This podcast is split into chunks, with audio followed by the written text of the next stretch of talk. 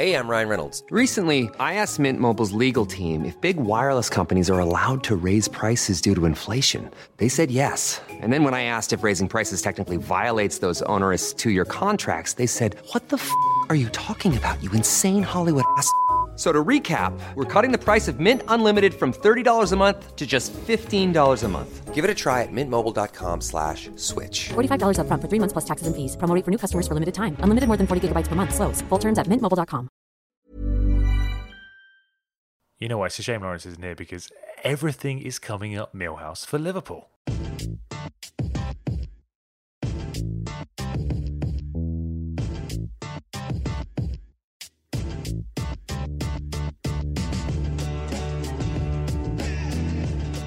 It's Tuesday, which means it's time for the Front Three podcast with me, Adam Boltwood, the one and only Dave O'Brien. Oh, yeah.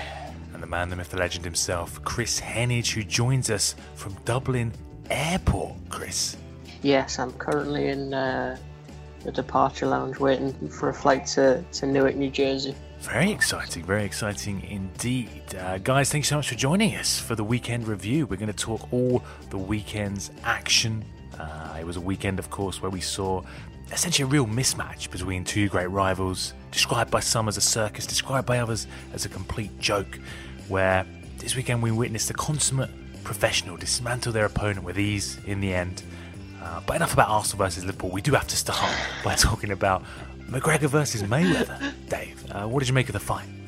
No, it was pretty decent. I think, like, you know, whenever you look at that and you see, like, the first round when McGregor's sort of, like, going on him MMA style, when Mayweather's sort of turning his back, it was almost like it just got played. And in, like, in a cage in MMA, if they'd had the same fight, McGregor would absolutely wipe the floor with him. And it's quite interesting that, you know, he's gone out of his comfort zone. He's done all right, but he still got beat. Yeah, it just seemed a bit predictable in hindsight. It was like, oh, maybe McGregor could do this. What if Mayweather is injured, or what if Mayweather has underestimated McGregor? Maybe this will happen. But in the end, it was like, oh, McGregor went for it in the first three rounds, gassed himself out. Mayweather picked him off after that with ease. You know, it was like the most predictable conclusion in hindsight. Yeah, that was always going to happen. But entertaining. It was entertaining. Got to watch it on True Geordie's live stream, the knockout, I think he was calling it, along with Lawrence. 15 million views he got for that, so yeah, not bad for a day's work. Also 40,000 subscribers in, I think, just a few hours, so yeah, not bad for a night's work. So congratulations to True Geordie, over 500,000 subscribers now on his channel, so go and subscribe if you don't already. Let's move on to the football though, guys. This is the weekend review after all.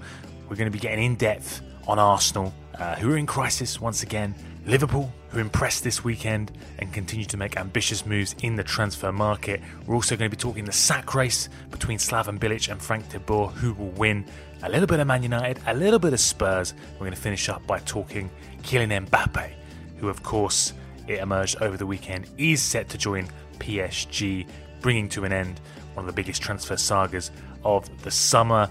First up, though, as I said there, we've got to talk about Arsenal and Arsene Wenger, Dave. The club are in crisis yet again. It's the same old Arsenal, isn't it? It's the Groundhog Day we always talk about.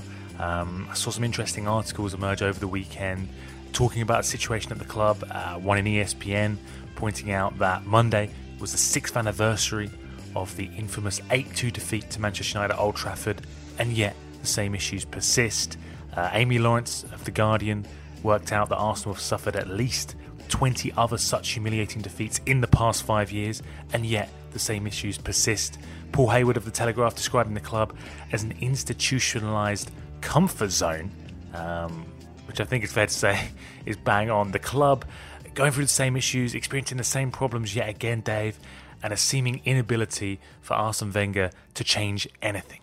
Yeah, it's a real interesting one. Again, Arsenal started quite poorly in the season, but against Liverpool at Anfield, it was just pathetic. It was really pathetic in how they were set up. I think I've seen a lot of people analyse the Arsenal midfield. Oh, you know, Granit Xhaka is miles away from Aaron Ramsey. That's been happening. That was happening last season, and that was, you know, it's not a bad thing. that's a very fluid midfield too, where one holds, one pushes into the final third, and the system looks like they're playing in a way three players behind a central striker. I don't think that's the issue. The issue is defensively in terms of the back five or the back three. It's absolutely ridiculous how much space they were giving to Mane and Salah away from home at Anfield. It was crazy. Like the likes of Oxlade-Chamberlain, Hector Bellerin, they were the real people that caused this big defeat. Not Granit Xhaka, not Aaron Ramsey. The wing-backs were just so poor in a defensive sense. They weren't getting back. They were almost playing in between. They were like playing in between the lines, should we say, of the defence and the midfield when they needed to be in the defence. They needed to be man-marking Mo Salah and of course, Sadio Mane. That's what they needed to do, and they didn't do that, whether it was a tactical instruction from Arsene Wenger or there isn't any tactical instructions from Arsene Wenger about, you know, what the wing-backs should do in certain situations. It was absolutely ridiculous.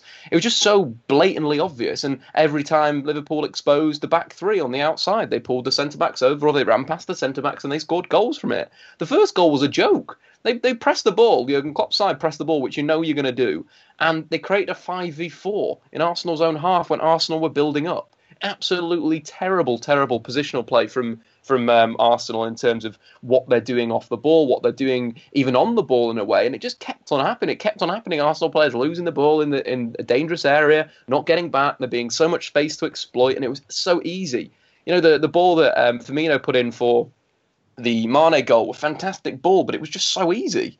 You know what Firmino does? He drops off the centre-backs. So one of the Arsenal players followed him. Then it opened up space for Mane to run in. But it's just so easy. And yes, it was a good performance by Liverpool. And yes, they could have won like maybe 8-0.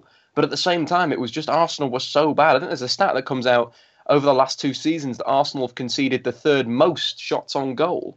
And that's terrible. You know, defensively, that's very, very poor, whether it is your defensive midfielder, your back three, your wing-backs. It's just a terrible situation for Arsenal where they just look awful. And it looks like, yes, Wenger deserves some of the blame. Wenger may be setting, but some of these players, Jesus, what are they doing?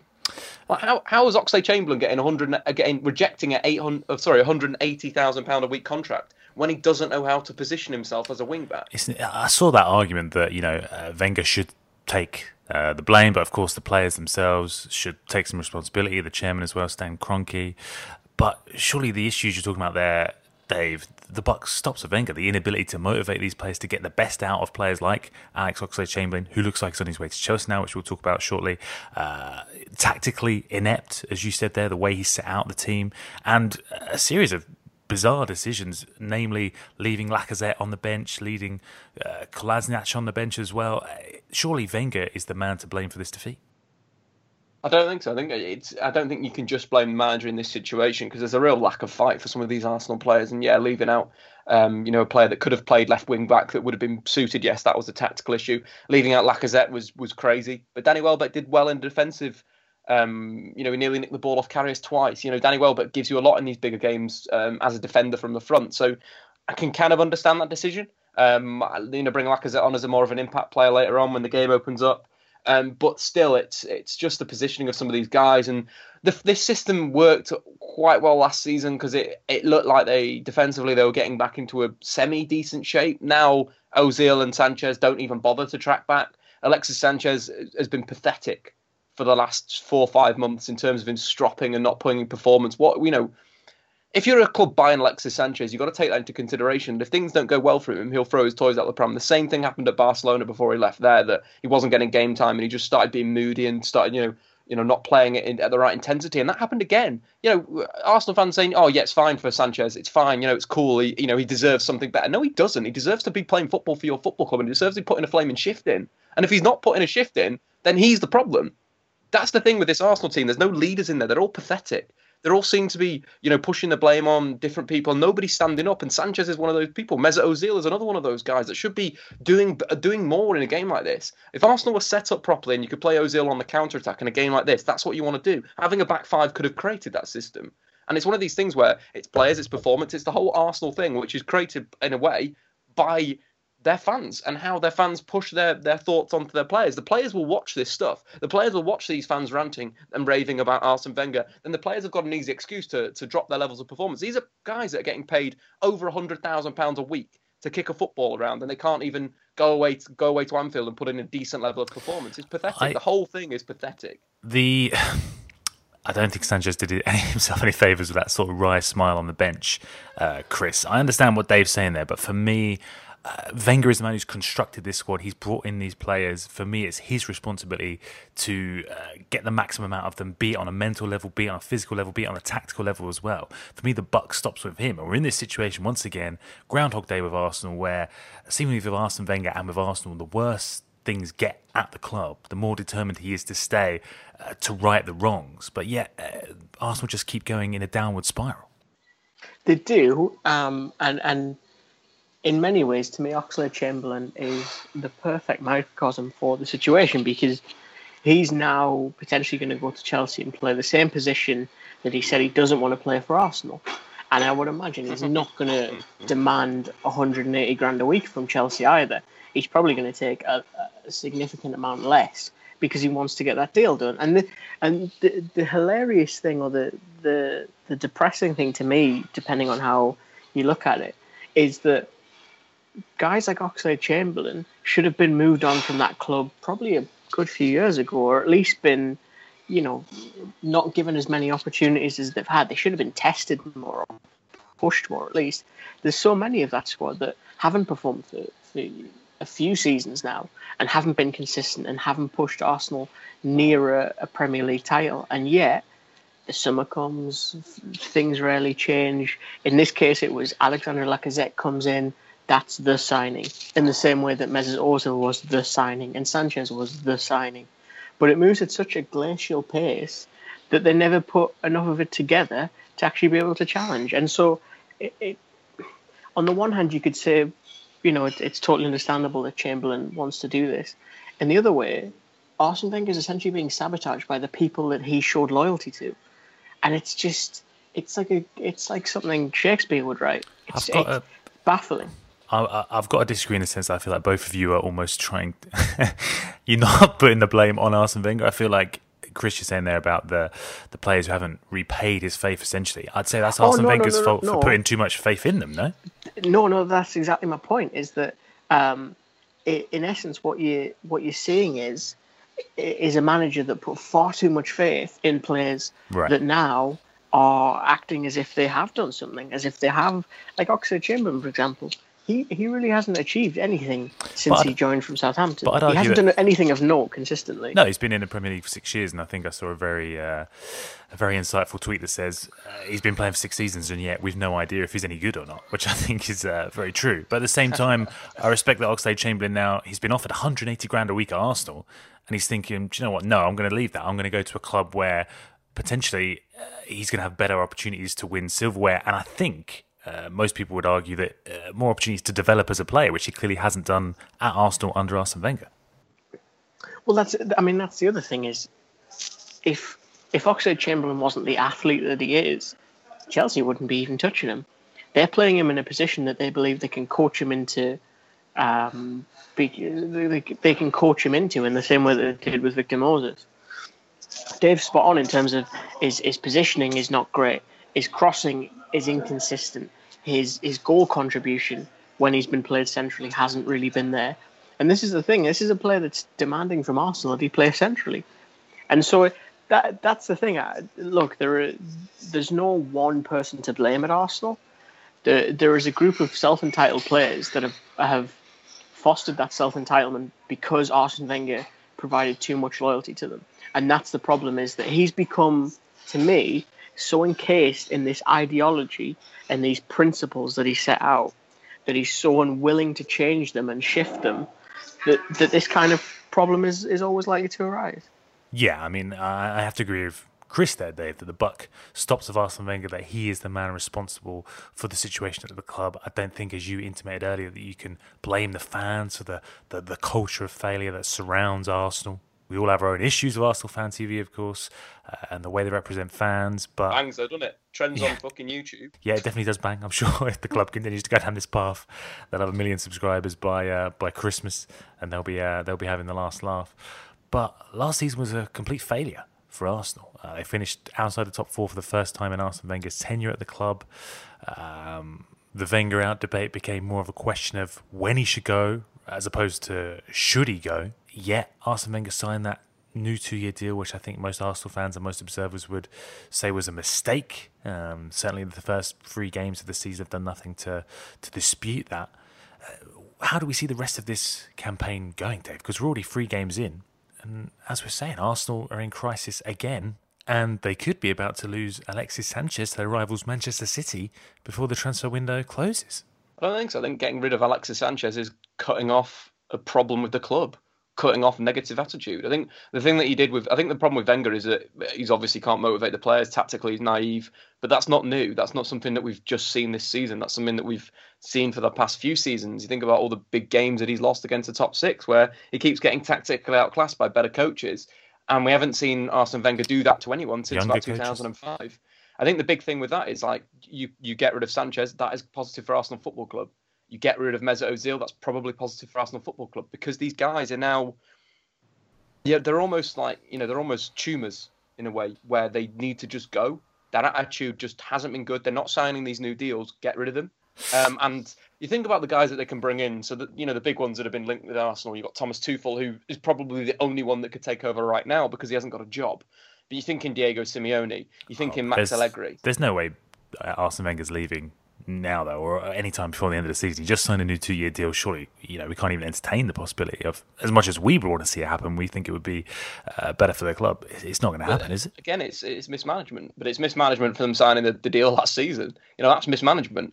They, you know, the person that I'd think would be perfect, Yardin would be perfect for Arsenal, to take them back to the days of the 4-4-2. But then, okay, right, we'll go through the squad. We can pick, you know, a handful of players that just shouldn't even be around next season, that Arsenal should get rid of because they don't want to be at Arsenal Football Club and they don't show a desire to be at Arsenal Football Club. Chamberlain being one, you know, you could throw in Sanchez in there, you can throw Mesut Ozil in there.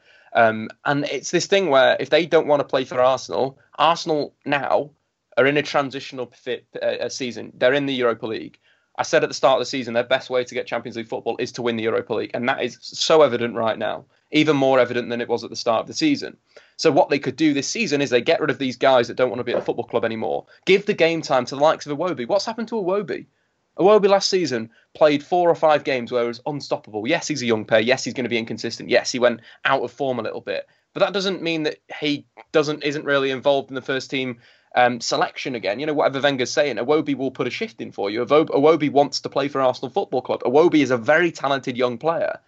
And it's one of these things where you know, be it a manager change, bringing one of those guys I mentioned before in, you're still going to have to get rid of the shit. And that's the thing. You've got to clean your house again. And for Arsenal right now, it's not the right time. You know, and the fans, what the fans need is a new manager. That's what the fans need, because I think the thing with football fans that's been that's sort of come up to me this season as just a thought is they're very much looking for the blame, looking who to blame, be it the board, be it the manager, be it this guy, be it that guy. But they're not really looking into how to solve the problem.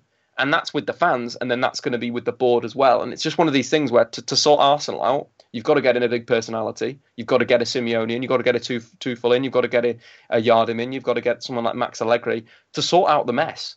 And with this squad, with some of the players within the squad, like I still think Aaron Ramsey could be a really good number 10, but played with midfielders behind him. He needs that protection. He isn't going to do the defensive work. He's a goal scorer. That's what he is, a goal scorer midfielder. But he could score 15, 20 goals for you in a season if you play him in the right position. But they need someone to come in and just undress this Arsenal squad, get rid of the crap, and then start again. Mm. And I think that's the problem. That is the big problem right now, is that they need this clean-out, and without losing Arsene Wenger, the clean-out won't start, unfortunately. The clean-out will be players like Mustafi, that's had a season and looked very good in some games, who's going to be off to win tomorrow. Apparently on his way, yeah. How the hell does that work? Another baffling decision from Arsene Wenger. Chris, talk to me about Raheem Sterling then. Like I'm saying, this is the deal on the table for Manchester City. 20 million plus Sterling. Sterling himself said to be bemused that he's now been put up for sale by the club. Does seem a strange one given how much they paid for him. When he joined the club, he became the most expensive English player of all time. He seems to be developing reasonably well at the club. He's had an impressive start to the season, which Guardiola himself pointed to in his post-match interview after the win at Bournemouth at the weekend, where Raheem Sterling scored the winner. Regardless, I think this will be a good move for the player himself, and perhaps more importantly for Arsenal, who could lose Sanchez yet gain Sterling. I'm not sure, just because I feel like they need big characters at this point. I mean, Patrick Vieira said something that I thought was fairly pertinent, which was he didn't think that his team was more technically gifted than the current one, but he thought there was more, I think he said battlers or fighters in there. And the thing is, when you try and analyse this, it might seem really lazy to boil it down to intangibles that you can't necessarily measure, like fight and passion and things like this. That's... The thing is, though, yeah, I mean that's the thing. I look at that game on Sunday, though, and I do see a group of players who aren't switched on mentally, who aren't focused, which again is an intangible. But at the same time, a group that didn't have anyone rousing them.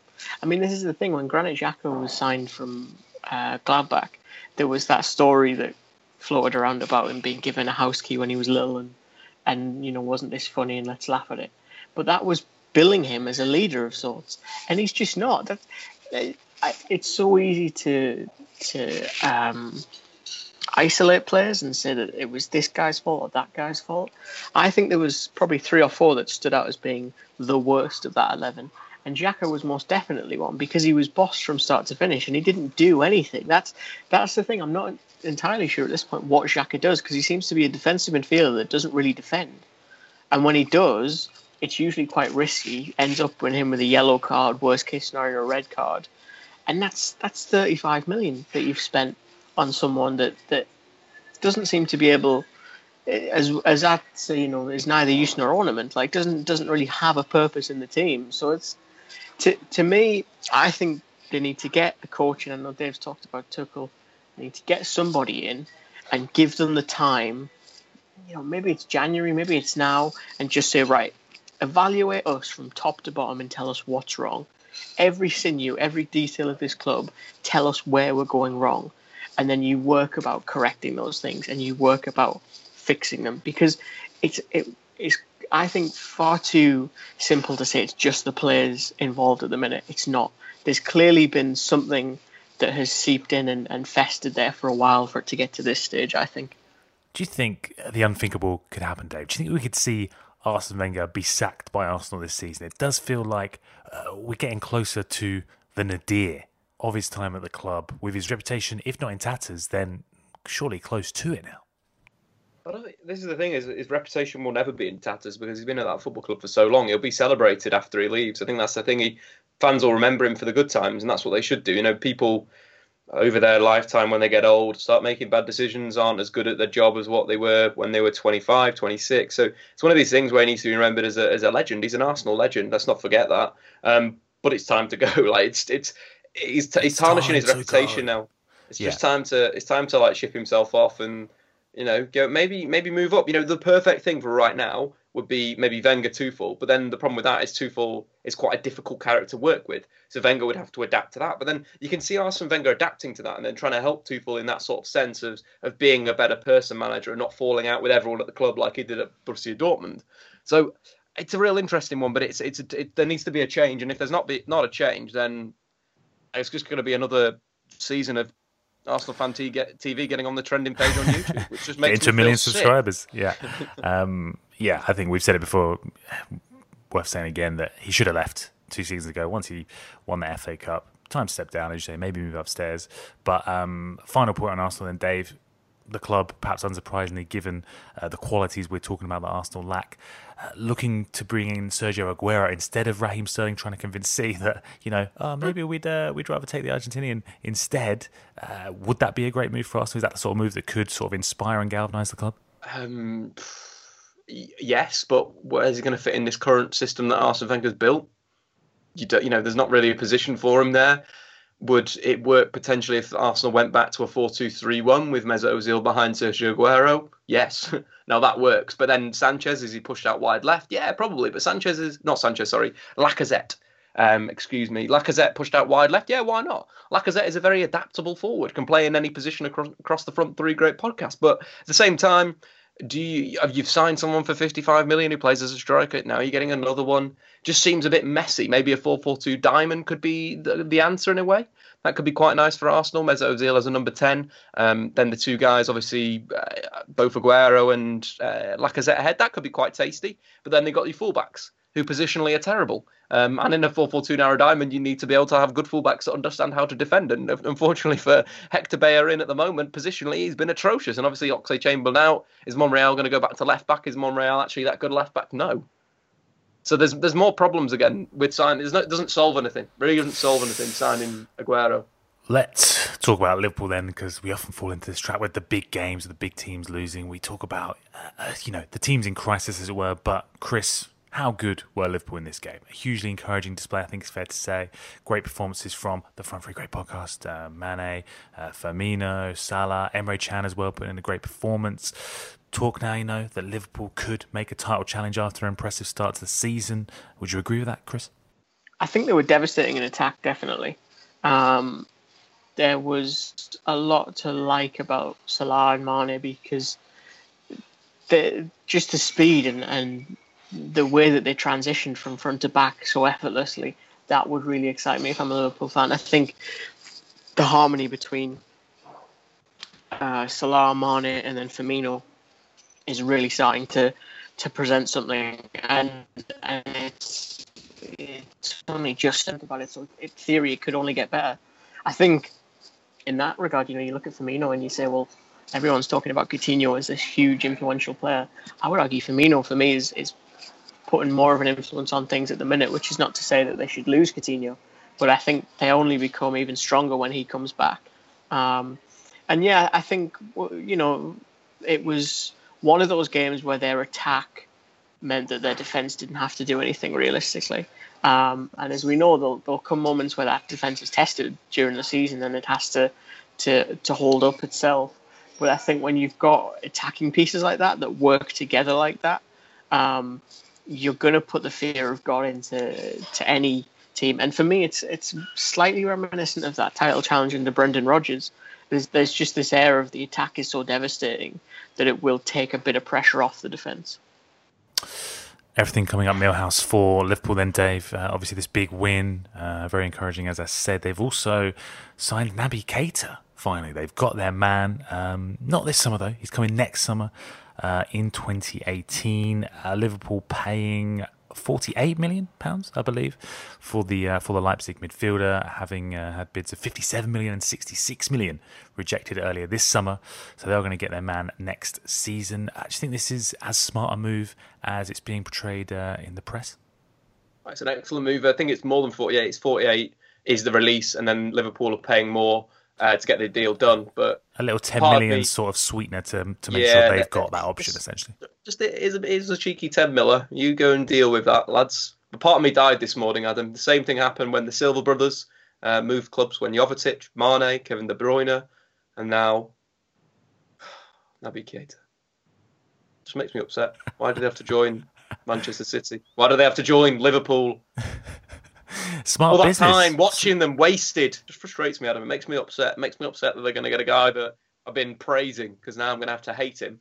But he is a technically very gifted player. He's very, if I were to describe him like a player, he's like Paul Pogba in terms of what he does on the ball. So for Liverpool fans, it's very, very, very exciting, because he has it all. He's an all-round midfielder, can create, can tackle, can dribble, can shoot. He's got it all, and I think that's why, in a way, that's why Barcelona should have bought him, and they didn't. But anyway, now he's gone to Liverpool. So, that's it, unfortunately, Adam. What do you think of this transfer business as a whole, then? Because Liverpool have also made a move for Thomas Lemar. A bit unsure at the moment if they're going to get a deal over the line before Thursday. Previously, Monaco have indicated they're refusing to sell Lemar, but I'm impressed by this transfer business, I've got to say. It shows ambition on Liverpool's part to go out there, signing Naby Keita, getting their man, albeit in for the future, essentially, and now looking to beat Arsenal, who they so convincingly defeated on the weekend, to the signing of Lemar.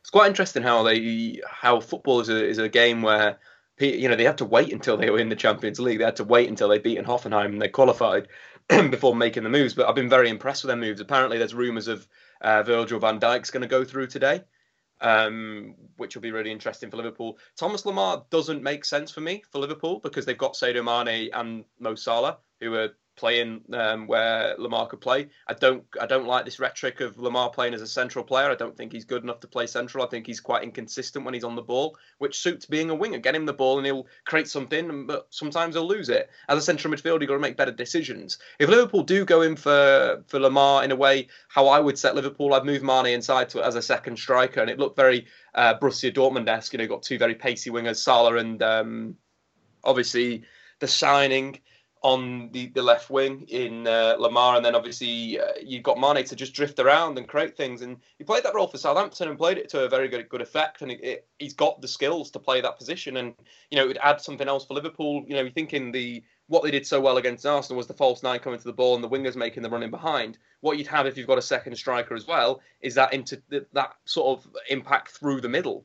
So you've got a lot of different positions where Liverpool can make these runs. And again, that could be something that will unlock teams, because you're thinking last season when the teams came and they sat so deep, Liverpool were quite passive in terms of how they use the ball. But if you've got three guys that are making runs in behind, it's three passing options. You know, your fullbacks aren't going to get most of the ball anymore. You're going to be looking for those balls over the top. You know, Jordan Henderson's pass that he always attempts, like the sort of a central cross that's just so awful and gets defended so many times. Maybe that'll start working because there is three guys that are making a run in behind. So it's an exciting signing for Liverpool getting, but I don't think Monaco are going to let him go. They've lost too much this season in Mbappe. And the rest of the guys, Bakayoko, Bernardo Silva. So it doesn't make sense for Monaco to let him go. And they're in a position to say no, they don't need the cash, because they are about to get 180 million, or maybe not next season, from PSG. The latest, as we're recording, is that Liverpool have bid £75 million plus Divock Origi, potentially on loan. That one is unclear at the moment whether that's a permanent offer in the swap. But £74 million for Lamar plus Origi. I wonder if that'd be hard to turn down. I think, as you say, there's been a lot of outgoings. I think they've made 100 million already in transfers outgoing, and as you say, the Mbappe deal's coming down the line next season. They're nearly getting £500 million in players just because they made a decent run to the Champions League because they went for youth. That is what a football club should be looking at. That is the model of a football club for the moment. Get young players. Give them game time, let them go on a decent run, and then you'll make £500 million. It's simple as that. It could end up being a very good summer for Liverpool, though, Chris. I mean, fans seemed frustrated earlier in the window by the lack of activity, by the failure to sign Virgil van Dijk, with the whole debacle, with the apology needing to be made by the club, etc. But yet, they could still sign the Dutchman. They could be bringing in Thomas Lemar. They've kept hold of Philippe Coutinho in the face of interest from Barcelona. It could end up being a very good window for Liverpool, couldn't it? Yeah, I think Liverpool's business has actually been really shrewd, because if you think about it, a lot of teams have overpaid this summer in kind of a search for specific players, but they've kind of been able to get exactly who they wanted, which is Salah and Keita, albeit in a year's time, for not ridiculous fees. So I think you can't really complain too much when that's how it pans out for you.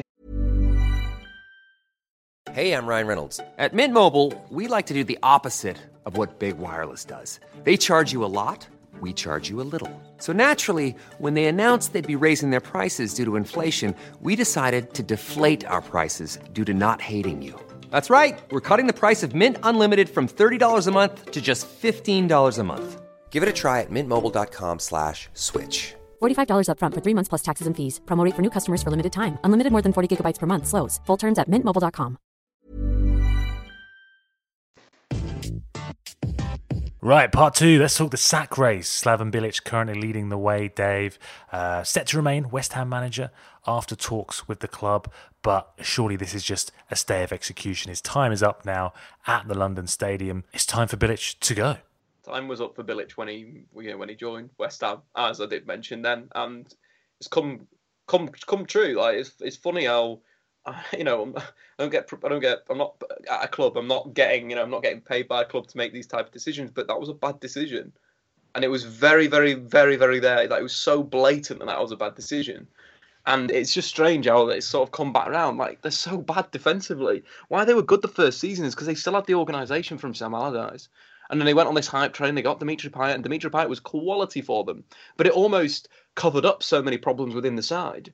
Like, he carried that side, and without him, they haven't got that talisman, and they don't defensively aren't good enough. And again, we saw that at the weekend. Why they bought Pablo Zabaleta, I just don't understand that either. Like, honestly, an old fullback that's not got the legs anymore. And with West Ham and how disjoint they are in terms of their wide players don't defend their fullbacks, and you want Pablo Zabaleta to play against Nathan Redmond, Marcus Rashford, and then Christian Atsu, all very pacey forwards, and then you don't give him any support either from midfield or whatever. You know, I feel a bit sorry for Declan Rice because his confidence is going to be shot because, quite frankly, defensively he's been atrocious. And it's a bit unfair that Bilic is throwing him in there. You're playing Declan Rice that looks like a bit more of a ball player. Mark Noble is also a ball player. And you're giving no defensive midfield protection for your fullbacks. And then the wingers aren't tracking back. It's just so many basic problems that West Ham have. You saw the amount of times that Newcastle broke down that side. It was ridiculous. But I think with Newcastle, just going on to Newcastle, is that they looked a lot better than they did the week before. Against Huddersfield, midfield, Isaac Hayden and Marino were absolutely atrocious. Like, they were so square in their passing. But I think what we're getting from Marino now is actually a player that looks a little bit more confident, is playing more full passes. You know, the pass he played through for Atsu for the opening goal was a wonderful ball, a fantastic pass. And something that you can tell that, you know, Spanish lad that has the technique and the ability, Spanish by trade almost. But I think it's going to be an interesting season for Newcastle. But West Ham, they need to get rid of Bilic as soon as possible. But again, you go into this problem like, what do you do? Who do you bring in? There's nobody available. Well, this is the question, isn't it, Chris? I mean, potentially Slaven Bilic going this season. I think he's been given a stay of execution, but no one's really expecting him to last past Christmas. Could have an impact on your club, Newcastle, who, as Dave says there, were impressive at the weekend. Rafa Benitez, the favourite to replace Bilic, if indeed he does leave. Of course, talk about how Benitez is dissatisfied with how things have gone over the summer at the club in terms of the transfer market and the support from Mike Ashley. Potentially your manager leaving for East London, Chris, if Bilic does get the heave-ho. I don't think that'll happen personally. There's been some misinformation about kind of release clauses and things like that. It would cost West Ham $6 million just to hire him, and then assuming he matches the salary, another 5 per year then on, he wouldn't have a summer transfer window, and I think really, you know, there's a bit of uncertainty as to how long Benitez stays in terms of 2 years, 3 years, whether he goes in May, but I think at least he stays until May because I think he quite likes the project. I think there's part of him that, while he is probably loath to admit it, he doesn't actually think he's as hard done by as he is. Yes, he could do with more money, but I think he kind of likes the challenge of being able to have a team where Isaac Hayden and Moreno are your centre midfielders and say, look, I can keep this team up. I mean, Moreno will cost $8 million if we choose to turn the deal permanent. For me, from what I've seen already, I'd do that tomorrow because if Benitez hasn't wanted to compare him to Xabi Alonso, but it's an obvious one because he's a midfielder that sits deep, his passing's good, etc., etc. And you can tell he's just a quality player, as Dave said. You can tell he knows how to play a pass. He knows how to keep the ball as well, which is I think, really underrated as an ability. And I think overall the team is starting to find its feet and find its identity. So it would just surprise me if he did that. I think Dave's spot on. I think West Ham, for me, are a mess of a club in so many ways because once the defensive stability that Allardyce has put in kind of left them, they're now just a team that don't know what they're doing. I think when Bilic came in, he took the shackles off a bit and said, look, play with some freedom, play with some excitement. And that's what they did through Payet. So everyone held their position and allowed Payet to go and roam wherever he wanted. The second you lose Payet, then that creative burden seeps out onto everyone else just a little bit. But Mark Noble's not a creative player. Declan Rice isn't a creative player. Marko Arnautovic is horrendously inconsistent and has a really shocking attitude. Javier Hernandez I can't really argue with. I mean, he's a little bit older than I would like, and a bit more expensive in terms of salary. But then you look at like Joe Hart and Zabaleta, best years are definitely behind those two as it stands right now. I mean, Joe Hart for the third goal gets absolutely sold a hot dog. It's terrible. And then Zabaleta, again, a solid defender when the players next to him, but he wouldn't win a he wouldn't win a foot race, and that's a concern, and that's the problem with West Ham, is that the ideology that they had, sort of late 90s when they had the best finish with Rio Ferdinand and Lampard, that's so far from what they're trying now. When they get all these big names in, I just see it ending horribly for them. They just seem to lurch from one bad mistake to another. I think I heard a West Ham fan there in the background there. Very upset, very upset. Of course, Slaven Bilic, seemingly the front runner for the sack race, Dave, but he's got some competition from Frank De Boer, I think it's fair to say. Again, another manager who, according to The Guardian, is clinging on to his job after meetings with the chairman, Stephen Parish, today. 3 defeats for Palace, 0 goals scored in their opening 3 fixtures. It hasn't been a great start, but I'm still surprised to see the talk of him being sacked, given, Dave, the talk in the summer that this was a long-term appointment, that Frank de Boer was going to bring in a sort of more considered approach, bringing through youth players, you know, maybe a bit more stability at the club as they look to build on their Premier League status. And yet, here we are, potentially another manager on the verge of the sack, Dave. Honestly, right. I live, probably, an Uber would take me 20 minutes or 25 minutes to Sellers Park, right? They sat me down. I'm like, right, we're looking at these managerial candidates. What do you think about Frank de Boer? I would have said, if you're getting Frank de Boer, you've got to realise that it may take a year or two if you want his possessional football from what you were playing the season before. It's going to take time. For you to have crisis talks after 3 games would be stupid.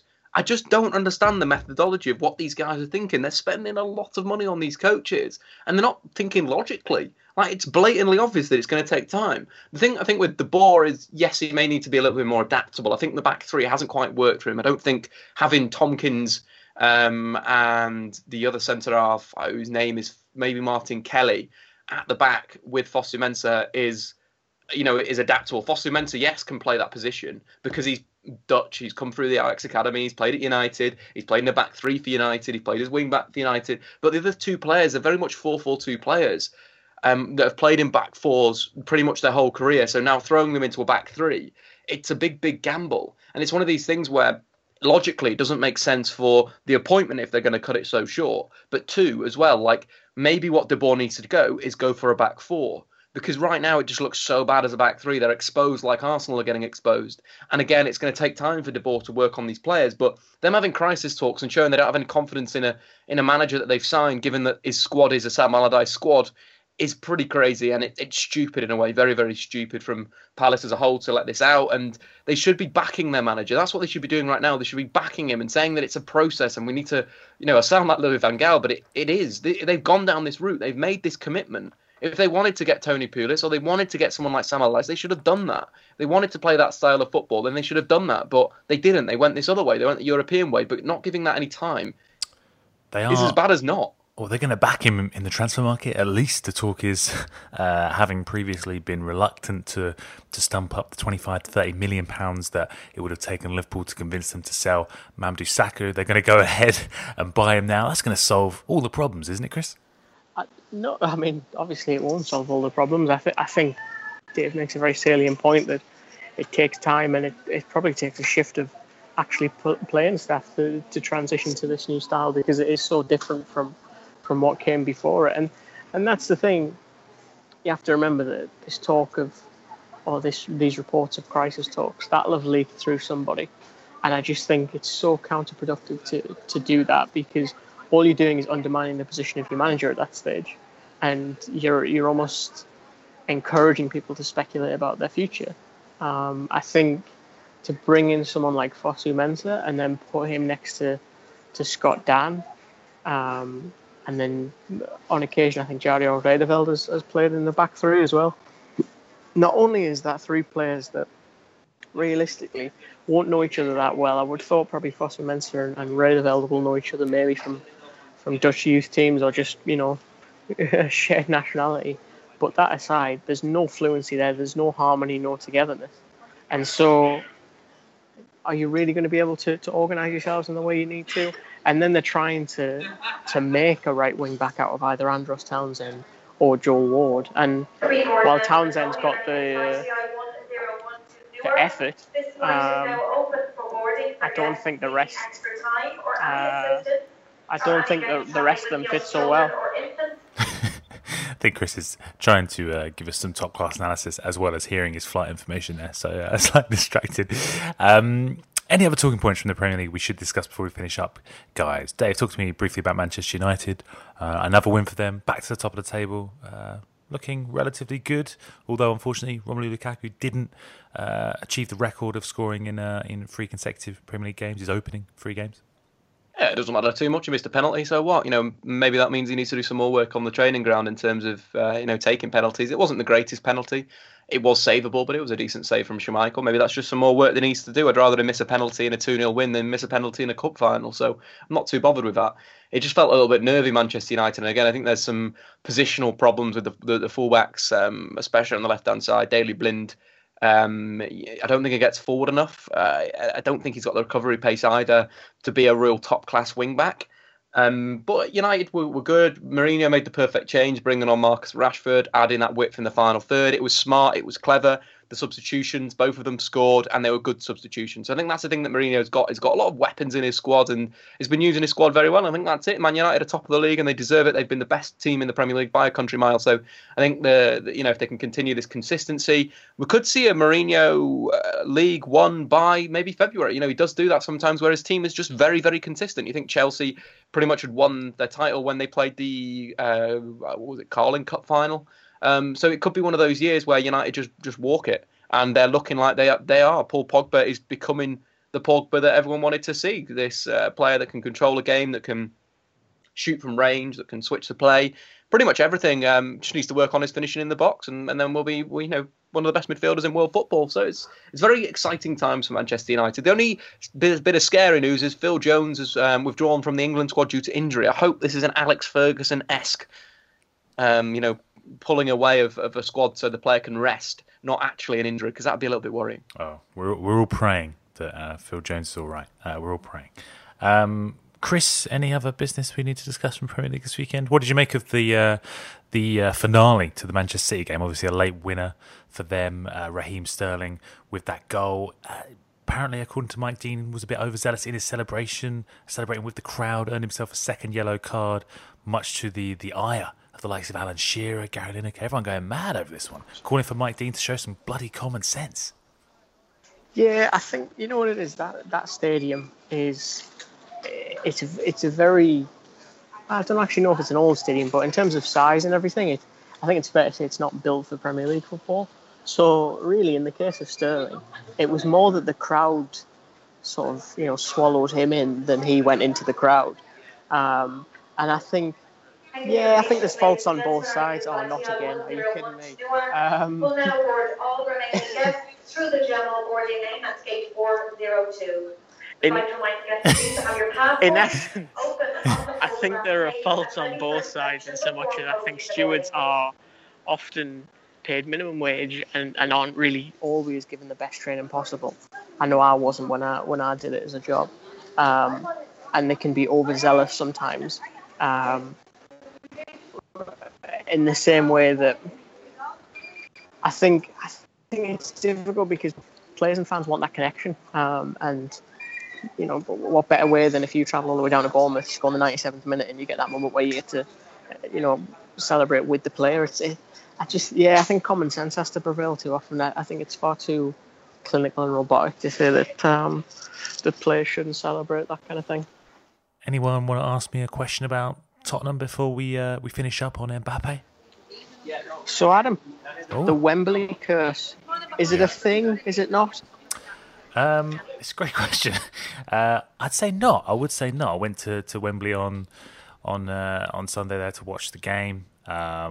Spurs played well. They did play well. I think they created the majority of the chances. Just didn't take them, as was sometimes the case at White Hart Lane last season, sort of wasted the opportunities to kill off the game. Harry Kane, I think, was very eager to score, obviously, with that record of him failing to score in August in the Premier League in his career so far.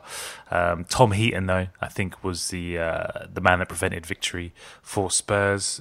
But there was a naivety towards the end of the game. We were sort of really pushing in those sort of last sort of 5-10 minutes when perhaps it would have been smarter, as Ben Davies pointed out post-match, to sort of manage the game in a smarter way and sort of see it out essentially, because although we were the better team and I think we actually played well at Wembley, the fact that we do give away the points, drop 2 points again in the sort of final couple of minutes of the game, means that this talk of the Wembley curse, which I'm not putting much stock into, but it means the talk of it festers for another 2 weeks now while the international break's happening before we can sort of get back to Wembley against Swansea in the next game.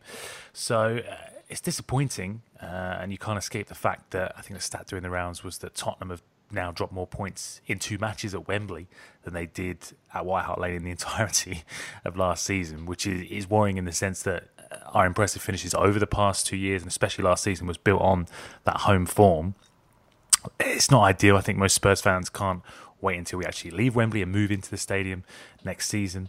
But at the moment, this is the situation we're in. On the pitch, we should have won. And as I say, a win would have banished any of this sort of Wembley talk and sort of alleviated that sort of issue that seems to be hanging over the club at home so far this season.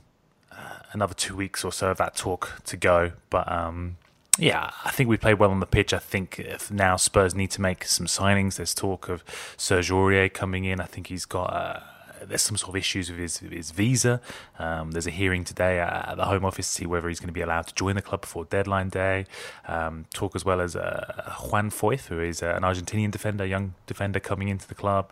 And also I think a lot of Spurs fans would like to see an attacking option brought in, someone who can bring a bit of pace, a bit of ingenuity in that final third, because Musa Sissoko is not exactly providing it right now. The dream signings, I think Draxler is someone that a lot of Spurs fans would like to see come in, given those reports a few weeks ago about PSG being willing to sell him. Divock Origi, I think people would like to see Spurs try and make a move, try and get him out of Liverpool's hands, considering they're seemingly willing to part with him if the rumours about the Mar deal are to be believed. And Ross Barkley as well, someone we've been linked with all summer. Daniel Levy apparently waiting until deadline day to try and force for a move that will be cheaper than the £50 million asking price that Everton are demanding. So I think, if we can make 2 or 3 signings before Thursday, before the deadline is up, I start to feel a bit more optimistic about Spurs, because it has been a disappointing start, let's say. Before we go, we do have to talk about one other big bit of news from the weekend. Kylian Mbappe, Dave. His move to PSG hasn't yet been confirmed by the club, I believe, at the time of our recording. But all the reports are that he is going to join the French super club. The deal is a loan deal, funnily enough. A season-long loan with the obligation to buy him for £166 million next summer.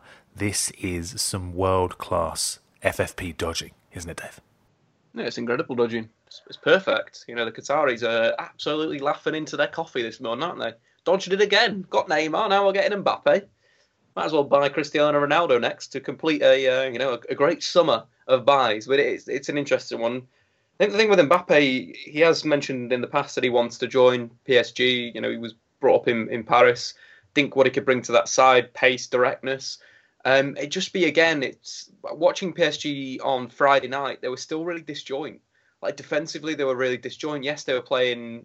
They weren't playing Gingham, were they? They were playing somebody in the French league, and they absolutely trounced them. But still, the problem is still there, where the front 3 stays up high up the pitch, and then the back 7 players defend. That won't win you a Champions League. And for me, you have to set that early doors in the season. You have to set a good defensive shape to continue. You can't just turn it on in the Champions League latter stages. You need to have that good philosophy in pressing and in working back for the whole thing, and Mbappe ain't going to solve that. Mbappe's probably going to be more like he's going to stay up. Again, Mbappe's best position is arguably as a striker and a two-man strike force. Is Emery going to play a 4-4-2 with the likes of Neymar? Probably not. So it will be a front 3. Great podcast. But again, what does Mbappe play on as a right winger? Cavani through the middle. You kind of got the Cavani problem again, where another striker's been brought or another striker's at the club. Before it was Latan. Now what, is Cavani going to be pushed out wide again, or is Mbappe going to be pushed out wide? Both not playing in the natural position. So it's a bit of a weird one, the signing, how it all works together. But it's just money grabbing and grabbing talent, and that's exactly what PSG are going to do. And that, ladies and gentlemen, brings an end to the Weekend Review podcast. Hope you enjoyed it this week. As it was coming to you on Tuesday, it's been more relaxed, I think. You know, we didn't go into every game in depth. We were kind of talking about the bigger issues there, of course, Arsenal, and the sack race as well, and some of the other happenings from the weekend.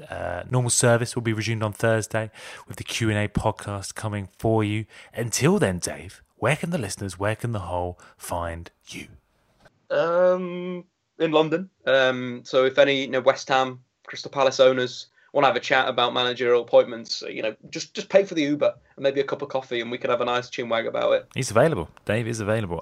Chris Henage, he's still there if you haven't already boarded your flight. You're about to board your flight? I just boarded. I'm just sitting there. Are you on the plane right now? I am, mate. Oh, mate, we've been with you throughout the whole journey, through the gates, onto the plane. Fantastic. Well, have a safe flight, Chris. Enjoy yourself, and we'll hopefully speak to you on Thursday as well for the Q&A podcast. Sounds lovely. Guys, we'll see you on Thursday too. Until then, have a great week.